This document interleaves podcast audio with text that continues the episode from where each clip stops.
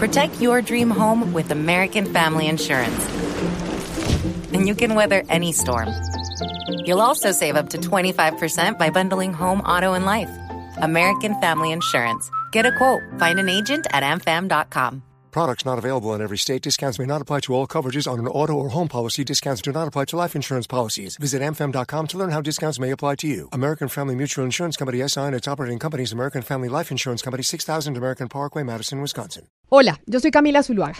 Y yo Sebastián Nora. Y esto es La Intérprete, así que bienvenidos. Intérprete vamos a hablar de las tensiones en Medio Oriente, una región que para el mundo entero vuelve a ser protagonista por cuenta de la llegada de Joe Biden al poder en los Estados Unidos, en donde vuelve a hablar de los intereses de Estados Unidos en esa región y por eso hoy nos acompaña un invitado muy especial, Gabriel Benzangal, que es periodista y analista político experto en Medio Oriente. Gabriel, bienvenido a la intérprete. Qué placer que nos acompañe el día de hoy. El placer es mío, muchas gracias por la invitación. Bueno, y entonces tenemos muchas preguntas para Gabriel, ¿no, Sebastián? Porque nosotros aquí desde América Latina a veces vemos eh, Medio Oriente como muy lejano y no sabemos las implicaciones mundiales que tiene la situación y las tensiones que allá se viven. Sí, Camila, y cuando Trump entregó las llaves de la Casa Blanca, si en alguna cosa quizá varios de los analistas no sé si Gabriel va a estar de acuerdo conmigo, dijo que Trump tuvo algunos éxitos, fue en el tema del Medio Oriente, pero si llega Biden y patea el tablero y cambia todo, pues esas son algunas de las preguntas que, hay que hacerse. Gabriel, hablamos y, en las noticias ha estado todo el tiempo el acuerdo nuclear eh, con Irán.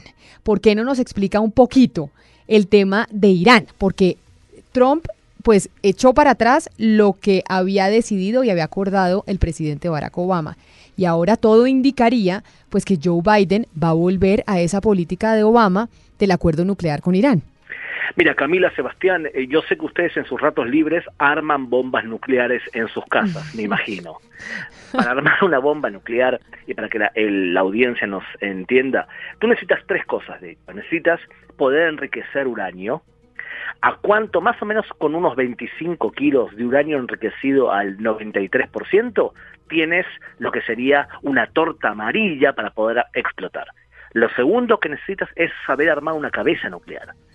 O sea, un sistema que haga que se produzca una, una explosión en cadena. Y lo tercero, tienes que tener un misil exacto que pueda portar esa cabeza nuclear. El acuerdo nuclear que firmó Obama con Irán le permitía a Irán algunas cosas. Por ejemplo, seguir estudiando cómo enriquecer uranio más rápido por más que no lo haga.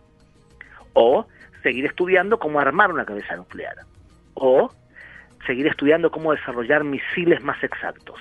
Y por eso mismo los países sunitas del Medio Oriente se opusieron al acuerdo. Y lo mismo ocurrió con Israel. Y por eso Trump se retiró de ese acuerdo. La pregunta es si vuelven al acuerdo, si van a dejar esos agujeros de queso de Gruyère que dejó el acuerdo de Obama o va a ser un acuerdo mejorado. Pero ustedes, ¿por qué desconfían de Irán? Porque en Medio Oriente hay ciertos países como lo son Israel, Arabia Saudita, que desconfían de Irán, porque cuando uno se sienta a una mesa a hacer un acuerdo, si parte de la base que no confía en el otro, pues es imposible tener una relación. Muy bien, porque eh, tú cuando analizas eh, cómo vas a negociar con alguien, tienes que medir qué intenciones tiene y qué capacidades. Cuando hablamos de intenciones, es evidente que Irán tiene un papel fundamental en el terrorismo mundial, en tu propio continente. Han hecho por lo menos dos atentados muy graves en Argentina. Y ni quiero meterme en todo lo que significa el paso desde Venezuela de terroristas iraníes que deambulan por el continente pasando fronteras con pasaportes venezolanos. O sea que tenemos una intención determinada. Y lo segundo, relacionado con intenciones, es que los chiitas son solamente el 15% del Islam y se sienten, con razón, perseguidos por los sunitas.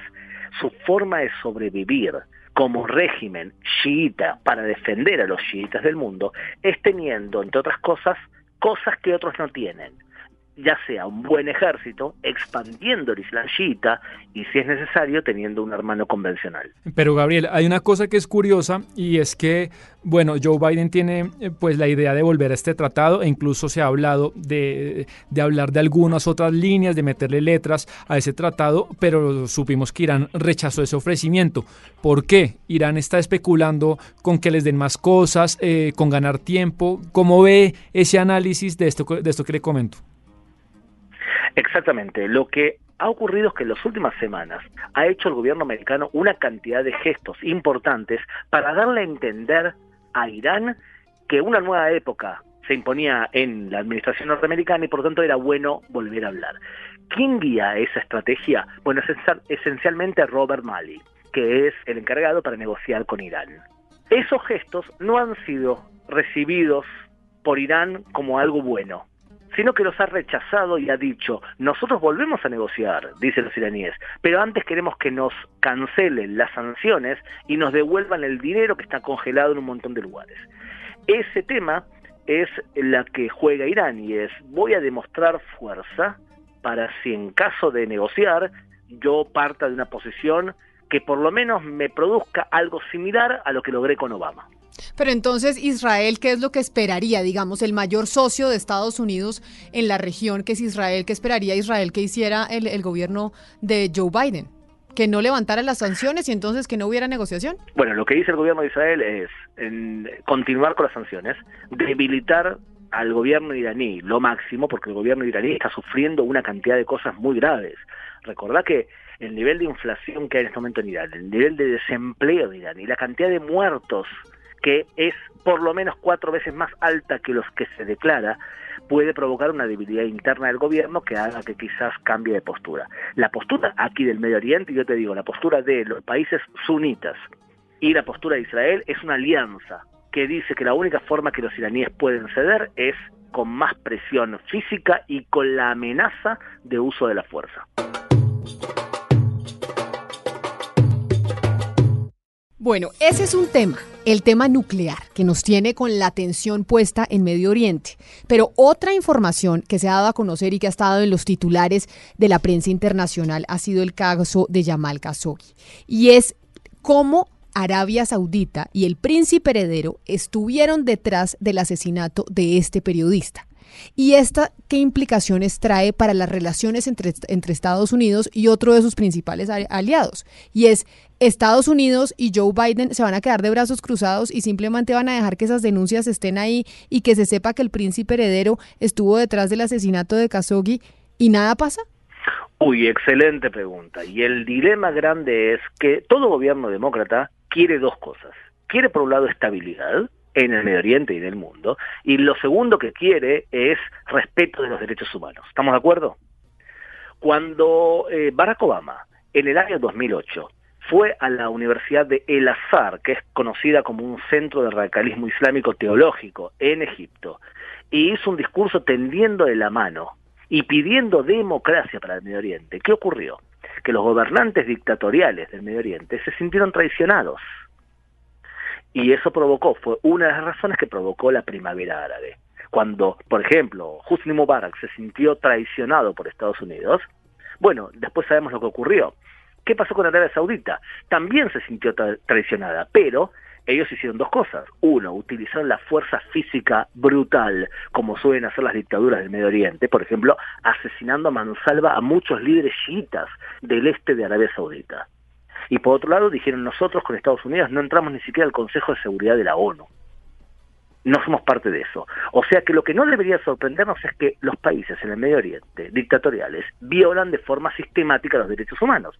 Ahora, si el presidente Biden viene y dice, porque violaron los derechos humanos, yo entonces les hago sanciones o boicot, lo que puede provocar es que muchos países del Medio Oriente se sientan traicionados con Estados Unidos y que de alguna manera esto influya en todo el Medio Oriente de forma quizás hasta negativa como influyó la primavera árabe. Yo sé que esto es cruel lo que estoy diciendo, pero en el Medio Oriente lamentablemente respetaban más a Donald Trump de lo que respetaban a Obama, porque Donald Trump era visto como el sheriff. Y aquí en el Medio Oriente la fuerza es lo que te da poder y no la debilidad. Pero, pero además que Gabriel, de eso que usted comenta, pues también sabemos que, que era muy cercana, casi como no como paternal o de primo la relación entre Mohammed bin Salman y Jared Kushner. Eh, y en esto que usted nos comenta, uno no sabe si así va a ser la relación con el gobierno de Joe Biden, porque además salió en estas semanas eh, esta información filtrada de inteligencia que uno entiende que eso lo filtra el gobierno de los Estados Unidos, ¿no? No sé si esté de acuerdo conmigo. Entonces, ¿cómo, cómo, cómo pensando en eso van a ser las relaciones con Biden eh, y con Arabia Saudita no tan cercanas como con Trump? Claro, la pregunta al millón lo que estás diciendo es, ¿va a ir hasta el final Biden en la defensa de los derechos humanos? o va a ser alguna, de alguna forma más realpolitik, en donde se declara en contra de Arabia Saudita, pero eh, fácticamente no se hace nada. Yo tiendo a pensar que va a ser más cercano a lo segundo, ¿eh? porque incluso cuando Obama, luego de haber hecho lo que conté antes, luego fue mucho más realista la segunda parte del gobierno de Obama, en donde, por ejemplo, presenciaba las matanzas terribles en Libia y no participaba o su accionar en Siria, donde permitió matanzas indiscriminadas de ciudadanos sin intervenir demasiado. Por lo tanto, yo creo que va a ser más cercano a lo segundo, ¿eh? un poco más real política. Es decir, que aquí van a defender los derechos humanos en territorio norteamericano, pero a la hora de las relaciones internacionales, pues sabemos que Arabia Saudita es un actor muy importante en Medio Oriente y no nos vamos a meter con los amigos, a pesar de que estén detrás del asesinato del periodista. Pero ten en cuenta que antes esta postura que describes ahora, Camila, eh, era real, pero había una dependencia estadounidense y de otros países en el petróleo árabe y ahora ya no existe esa cosa. Por lo tanto, hay una menor eh, necesidad de proteger a nuestros aliados dictatoriales. Eh, pero lo que dices es cierto, pero si Estados Unidos toma como política hacerle boicot a todos los países que de forma sistemática violan los derechos humanos, ¿qué ocurriría? Por ejemplo, que un país que constantemente viola los derechos humanos, como Qatar, o otro país como Turquía, entonces también serían blancos de la política norteamericana. Tengamos en cuenta un país como Qatar, que ha muerto como 6.000 constructores de estadios de fútbol por las pésimas condiciones sanitarias y a nadie le ha movido un pelo. A nadie, sí, a nadie. Exactamente. Fíjense, entonces, un país como Qatar, que los países, incluso latinoamericanos, votaron a favor que Qatar organice un mundial. Entonces, si pusiésemos en el blanco a todos los que en forma sistemática violan los derechos humanos, bueno, por lo menos de 193 países que viven en la ONU, que asisten a la ONU como miembros, y bueno, por lo menos 130 tendrían dificultades.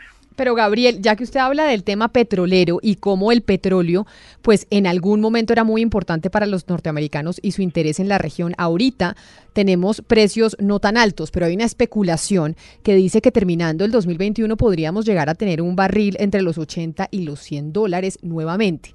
¿Eso qué implicaciones tendría sobre toda esta dinámica de la región en Medio Oriente que usted nos está explicando y que es tan complicada? Es que a la larga, Camila, Sebastián, yo creo que terminó la época del petróleo a 150. Ustedes en Colombia lo han vivido perfectamente. ¿Recuerdan la época de un petróleo a ese precio con Chávez en el poder? Claro, por supuesto. Tal cual. Entonces, cuando tú tienes billetera llena y petróleo alto, puedes hacer una cantidad de cosas. Yo creo que estamos asistiendo al final de la dependencia del petróleo. ¿Y sabes quiénes son los primeros que lo entienden? Los países árabes que están diversificando su economía, intentando poder superar una época donde ya el mundo no depende de ellos. ¿O es que acaso dentro de 50, 60 años le vamos a poner gasolina a nuestro auto? Yo creo que no. Es una de las razones por las cuales los países árabes moderados se han acercado a un país que tiene ventaja tecnológica y que los puede ayudar a reducir los plazos de desarrollo.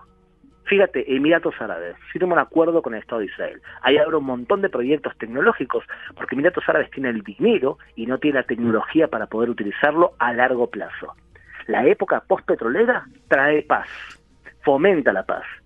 Pero entonces, Gabriel, usted lo que nos está diciendo es que, además que sabemos que el petróleo ha sido una de las razones eh, por las cuales se han provocado intervenciones y guerras en las últimas décadas, que eso va a dejar de ser una variable importante eh, en Oriente Medio. Exactamente, y entonces en Sudamérica vamos a tener que pensar de una manera más real sobre el Medio Oriente. Y es que lamentablemente nos han enseñado muchas universidades de América Latina a pensar de forma materialista.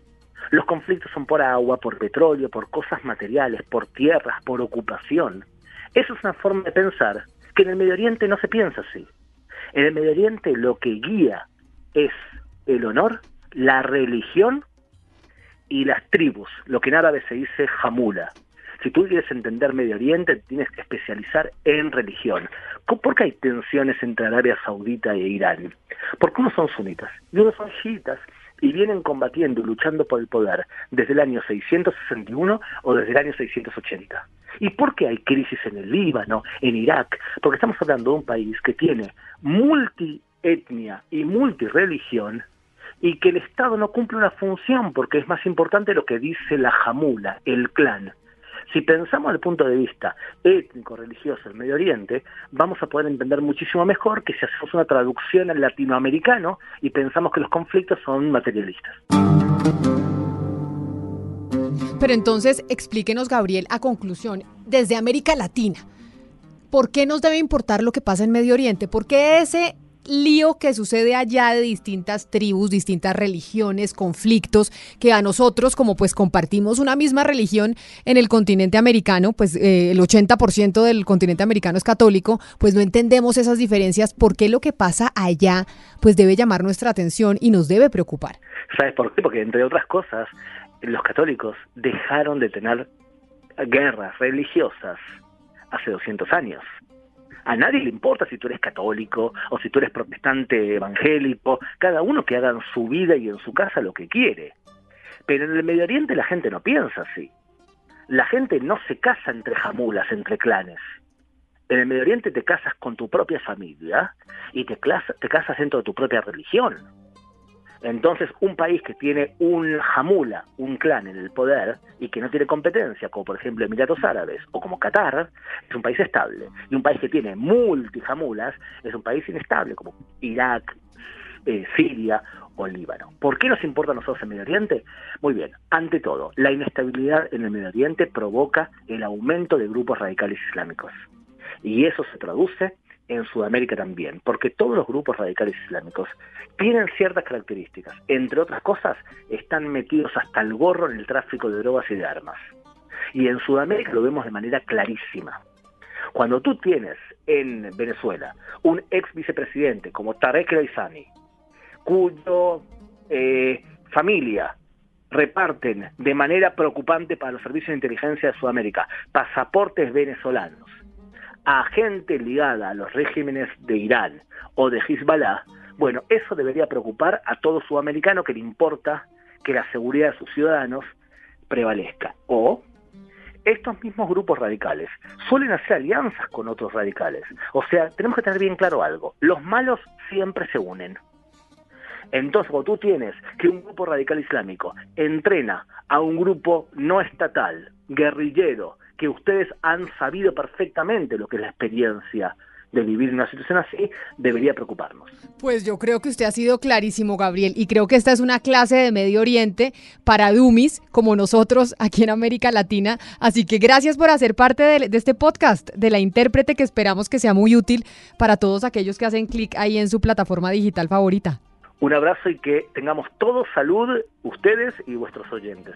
Claro que sí, un abrazo muy grande. Así que Sebastián, quedamos por lo menos con inducción al Medio Oriente. Yo hace unos años, Camila, tomé un curso libre de Medio Oriente y me siento estafado. ¿Se siente estafado porque no sabía nada? No, y porque al lado de Gabriel, pues el anterior profesor sí era muy malo. Pues es que es difícil de entender, es que solo las divisiones religiosas que para uno a veces es complejo, es, toda un, es todo un doctorado lo que hay que hacer para entender la situación en Medio Oriente. Y, él tiene razón, eh, el acento que esa sociedad le ponen a la religión es mucho más grande que el de nosotros. Me quedé con las ganas de, del tema de del kirchnerismo y de Irán y de Venezuela. No, pero es que hay, eso es, pero es muy largo. Eso es otro podcast. a, ustedes, a ustedes, gracias por estar aquí conectados con la intérprete. Ya saben, gracias por haber hecho clic. Si les gustó este podcast, pues suscríbanse y ya saben que todos los jueves tenemos uno nuevo y compártanlo con, con sus amigos. Hoy la intérprete pues se hizo posible gracias a la producción musical de Gonzalo Lázari, a la producción periodística de Sebastián Nora y a quien está al frente del cañón, Alejandro Carvajal.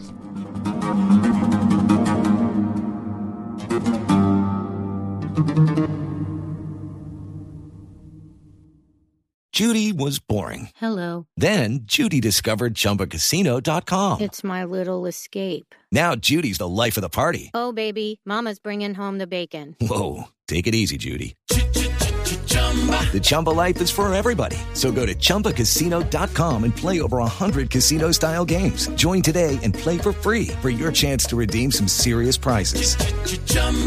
ChumbaCasino.com. No purchase necessary. Void where prohibited by law. 18 plus terms and conditions apply. See website for details.